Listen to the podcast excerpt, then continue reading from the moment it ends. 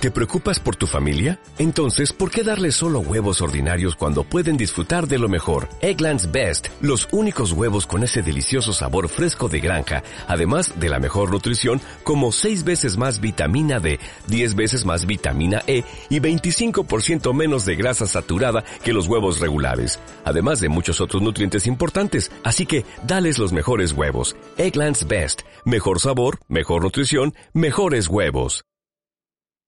Hola, saludos cordiales de Juan de Dios Rodríguez y bienvenidos a una nueva entrega de Estudio 8, el podcast sobre radio y música que puedes escuchar en iVoox, Apple Podcast, el blog Leyenda Viva y mis redes de Facebook y Twitter. Gracias por estar ahí.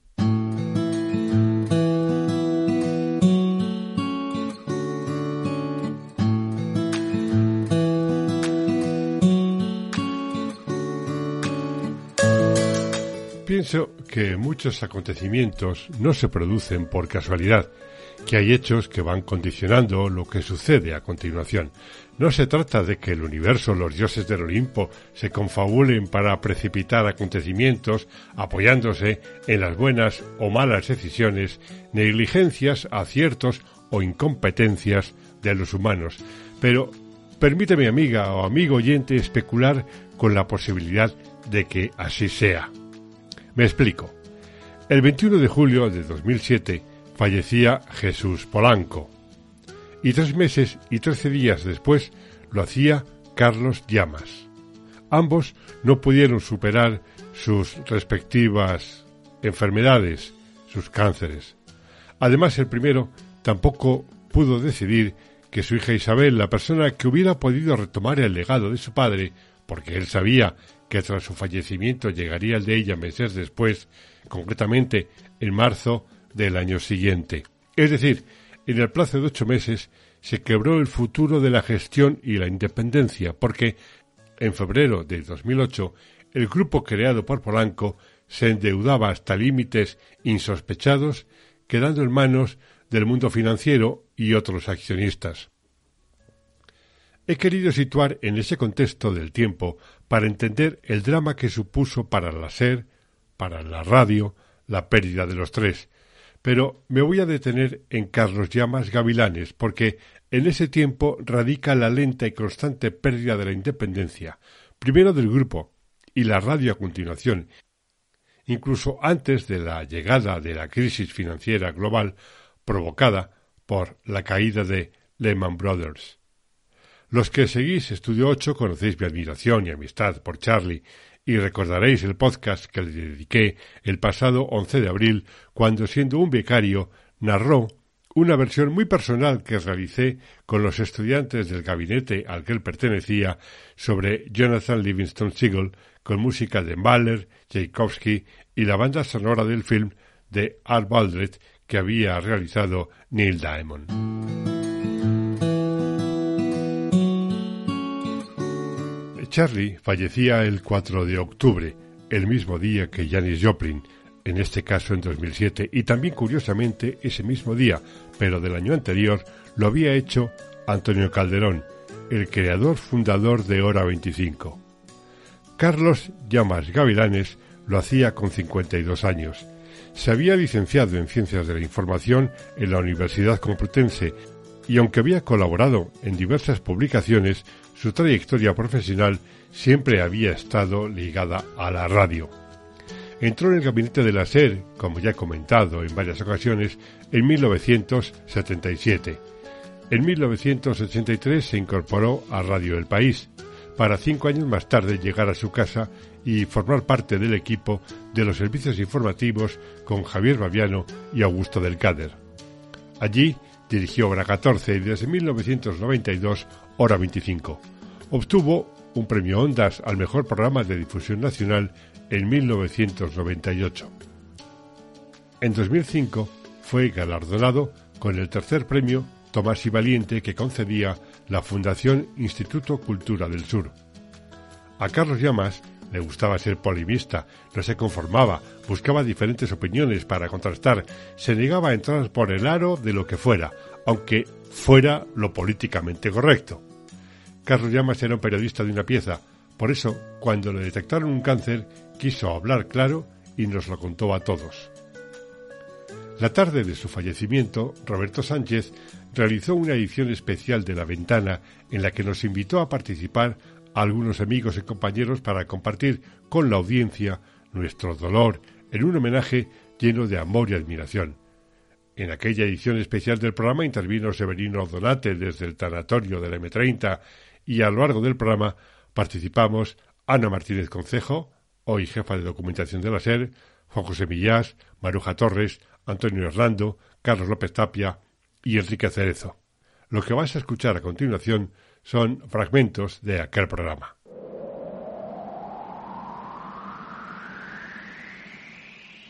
Hemos estado recordando, eh, bueno, Carlos Llamas como referente director de Hora 25, a la que dedicó mm, los últimos 15 años de su trayectoria profesional, pero antes, mm, eh, antes, por ejemplo, yo recordaba, había sido director de Hora 14 y venía de Radio El País y venía de, quiero decir, que no le pusieron a Carlos Llamas ya, eh, tuvo sus principios. empezó como todo el mundo y empezó de becario. Y, y Juan de Dios Rodríguez, que es nuestro jefe de comunicación, jefe de prensa de la cadena SER. Juan de Dios, buenas tardes. Hola, buenas tardes a todos. ¿Qué tal? Eh, ¿Tú conociste a un Carlos Llamas que, que llegó a, a, tomar su primer contacto con la radio, ¿no?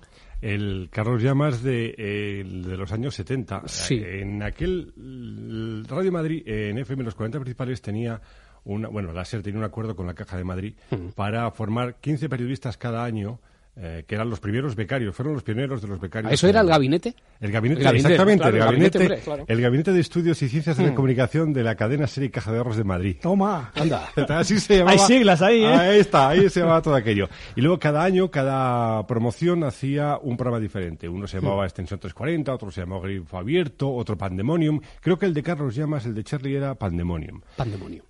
Creo, ¿eh? no me hagas mucho caso. Entonces, era un programa que preparaban durante el día, sobre todo la tarde, desde las 4 de la tarde hasta las 9 de la noche, en que se emitía. Yo entonces hacía un programa, Superventas LPS, en los 40 principales, que iba de 6 a 10 de la tarde. Y el programa se cerraba con eh, la colocación de ese trabajo de media hora que habían hecho los estudiantes de la facultad, ¿no? Y bueno, pues eh, yo conocí pues a Charlie, pues había y nos veíamos porque el estudio de los 40 principales estaba justo pegado al gabinete donde yo los veía ellos trabajar mm. todas las tardes. Y llegó, bueno, pues te hicimos amistad, salíamos y demás.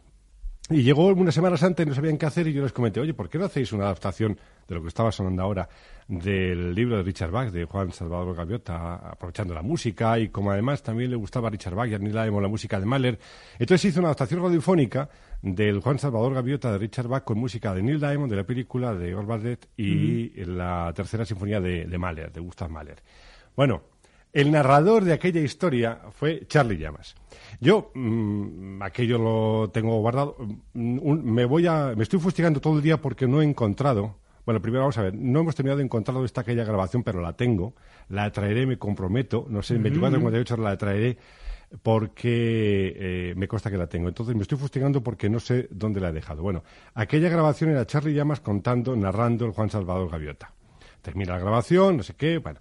Y años después, muchos años después, tantos años después, como que yo dejar de ser DJ a volver otra vez aquí a la casa y estar como jefe de prensa, un día acabando la reunión preparatoria de la 25, pues yo no relacionaba a Charlie Llamas con aquella historia. Eso es lo que te iba a preguntar, que no, no, sé yo si tú tenías muy, claro al principio. En, eso, en absoluto, no, para nada, en absoluto. Yo habíamos hecho aquel montaje con los 14, los 15 chavales que estaban en el gabinete y punto, y ya está. Y, hmm. y un día hablando, eh, pues yo llevaba ya como dos meses aquí en prensa, a la reunión de la tarde de la 25, y termina la reunión y me dice Charlie, dice, ¿tú es que no te acuerdas de mí? Digo, mechos, no sé, joder. Claro, es que tú eras la, él venía de becario, tú eras la estrella, él se tenía que acordar de ti. Bueno, vale. Sí, no, sé, no sé. Yo tengo una cabeza, como acabo de demostrar, bastante mal eh, de recuerdos. Y entonces me dice, oye, Juan Salvador yo te digo, no me fastidies. Espera que mañana te traigo la grabación. Y esto lo hilvano con lo que comentabais antes. Huía de todo eso. dijo, a mí no me traigas esa grabación, ¿eh? O sea, en cuanto le acercabas a algo próximo, Sí, algo sí, suyo, sí, ya, ya, huía, Siempre, ya reculaba. siempre. Cuando estaba contando Millas eh, el tema, cuando estabais contando, sí. digo, es que es verdad, es que le venía de estudiante, ya era becario y decía que, eh, que esto te lo y te lo quedas. y exactamente, punto, ya punto. está, sí. Eh, o y eso le ha acompañado, ya te digo, hace siete años de estos, siete años, me decía, "Acha, a mí no me traigas aquello. y Menos yo mal, menos mal que todo eso. recordarme ni claro, oírme. menos mal que todo eso lo estamos compartiendo y lo ha dicho antes Juanjo Millás, lo estás diciendo porque siempre se nos quedaba a todos si le ibas a halagar en algo y como siempre era esa su reacción, Lo siempre se te quedaba un complejo de no. decir, bueno, seré yo demasiado meloso, No, no, no, no, sé, es que era antidivo, era antiicono, Sí, sí. antielitista. O sea, cuando hablabais de Severino comentaba lo de estar a ras de la calle, él Sí. nunca ascendía, alfombras, moquetas. No es que él estaba en la calle. Por eso esta mañana, cuando estaba hablando de preparativos del programa de esta noche, de hora 25, de esta mañana, yo le comentaba a Rodolfo Irago y a Javier Casal, digo, oye, hay una imagen para mí clavada que es de Charlie Llamas y es cuando la huelga de Sintel los trabajadores en la Castellana, el programa que se fue a hacer allí una noche con los trabajadores de Sintel. Es verdad. Entonces, la imagen de Charlie Llamas en aquella tienda de campaña, haciendo el programa en directo con los trabajadores de Sintel, con el problema que tenían, era la imagen de suya, de a ras de calle, de pegado a la calle. yo no sé si es normal, pero él no tenía despacho. No sé si es normal otros- No, no, que, no, otros, que otros, que otros, otros directores tengan despacho y tal. No tengo- yo siempre Tú encontraba en la redacción y siempre además, y a veces, que yo comentaba que iba a charlar con él, a veces venía él a mi, a mi mesa, a "Ja- Javier, ¿qué haces hoy y tal? O sea, quiere decir que, mm, pues, la, insisto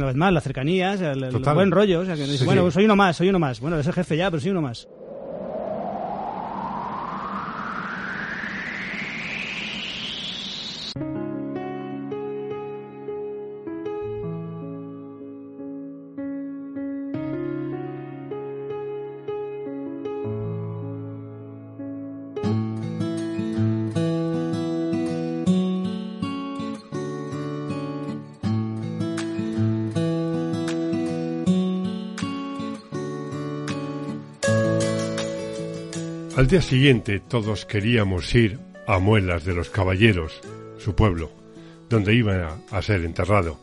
Pero hubo que hacer una selección y Curro Serrano se encargó de contratar un autobús para la mañana del 5 de octubre. No recuerdo todos los que íbamos, pero sí que éramos más de 50 compañeros de los diferentes departamentos de la radio, principalmente programas informativos, recursos humanos, técnicos y servicios generales. Entre otros estaban, además del propio Serrano, Juan Carlos Rodríguez, Gorka Zumeta, Ernesto Estevez, Rodolfo Irago, Agustín Cubillo, Pedro Fernández, nuestro fotógrafo. Las más de cuatro horas de viaje sirvieron para ir recordando anécdotas y vivencias compartidas con Charlie. Además del autobús, por diferentes medios acudieron a Muelas de los Caballeros para acompañar a Pilar, su mujer y sus hijos David y Laura, Augusto del Cáder, Carles Francino, Julio Collado, Daniel Anido, Carlos Carnicero, Juan Ramón Lucas, Iñaki Gabilondo.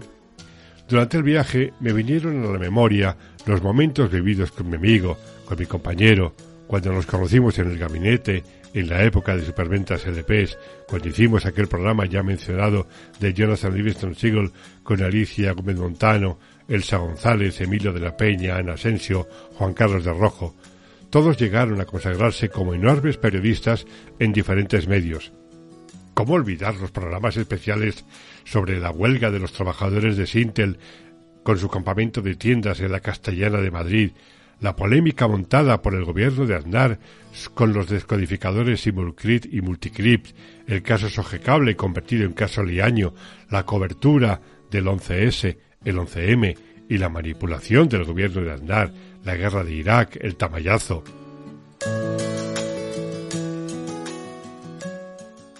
Hacía buen tiempo. La otoñal tarde zamorana era cálida cuando llegamos a su pueblo. El silencio era sobrecogedor. La sobriedad castellana de la que hacía gala Carlos se palpaba en el ambiente.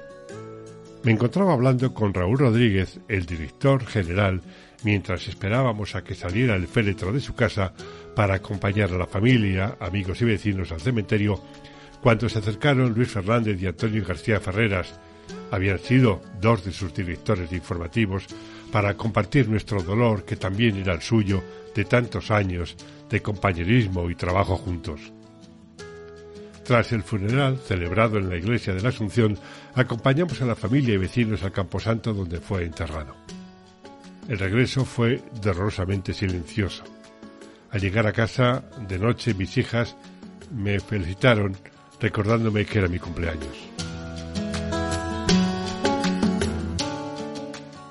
Ocho años más tarde de su muerte, Madrid le rendía su homenaje póstumo, dedicándole una glorieta en su barrio de Canillejas, el de siempre, cerca del que sería el nuevo campo del Athletic, de su Athletic, el Metropolitano. Un año antes, en la presentación de la programación de la temporada 2006-2007, bautizada con el eslogan Saber mirar, saber escuchar, realizada en la Casa de América, Gladys Lamas, fotógrafa de la SER, me llamó la atención sobre el aspecto de Charlie y me dijo ¿Has visto la cara de Charlie? No tiene buen aspecto. Como buena fotógrafa, había cogido todo tipo de gestos y me mostró su preocupación, pero no le di más importancia que al cansancio de esos días. Efectivamente, Gladys aplicaba aquello de saber mirar. Al finalizar el acto, Gladys fue haciéndoles fotos individualmente a cada uno de los conductores de los programas de cadena. Quizá fue en ese momento cuando le llamó la atención el rictus serio, incluso melancólico y desencajado, según ella, del director de la 25.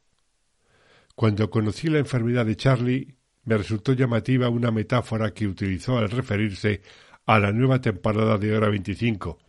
Dijo que el programa era una farmacia de guardia que expende medicamentos en cuyos prospectos se lee para momentos de especial tensión, crispación. Cuidado con la dosis. Dos semanas más tarde le sustituía Pedro Blanco. Estaría de baja más de siete meses, hasta mayo del año siguiente, que ante la sorpresa de todos se incorporaba al programa con un nuevo aspecto, muy mejorado, pero las marcas que el tratamiento le había dejado no se podían ocultar. Fue una alegría verle de nuevo al frente del programa y ese día con el ministro José Antonio Alonso y todos los compañeros y directivos de la SER y del grupo repartiéndonos por la pecera al estudio, todo aquello fue una vana ilusión. Ya no volvería al estudio 5.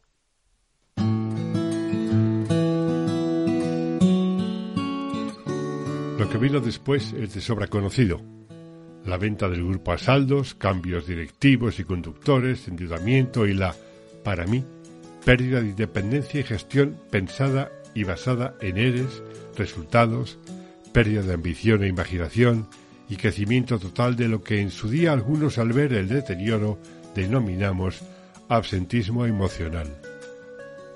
De ella lo dicho al comienzo de este podcast tan doloroso por la pérdida de un enorme independiente profesional, amigo y compañero de todos. Han pasado 15 años, pero, como en el caso de todos los grandes e inmortales, su voz, su eco, sigue sonando en nuestros corazones, y cada vez que suena el gong de hora 25, seguimos imaginando que Charlie vuelve a darnos las buenas noches. Charlie, allá donde estés, gracias por todo lo que nos diste y hacer de la independencia tu bandera, la nuestra. Hasta aquí la segunda entrega de la emisión desde el estudio 8 del ciberespacio que puedes escuchar en iVoox, Apple Podcast, el blog Leyenda Viva y en mis redes sociales de Facebook y Twitter. Gracias por estar ahí y hasta la próxima entrega. Será especial y con sorpresa. Saludos cordiales de Juan de Dios Rodríguez. Nos oímos.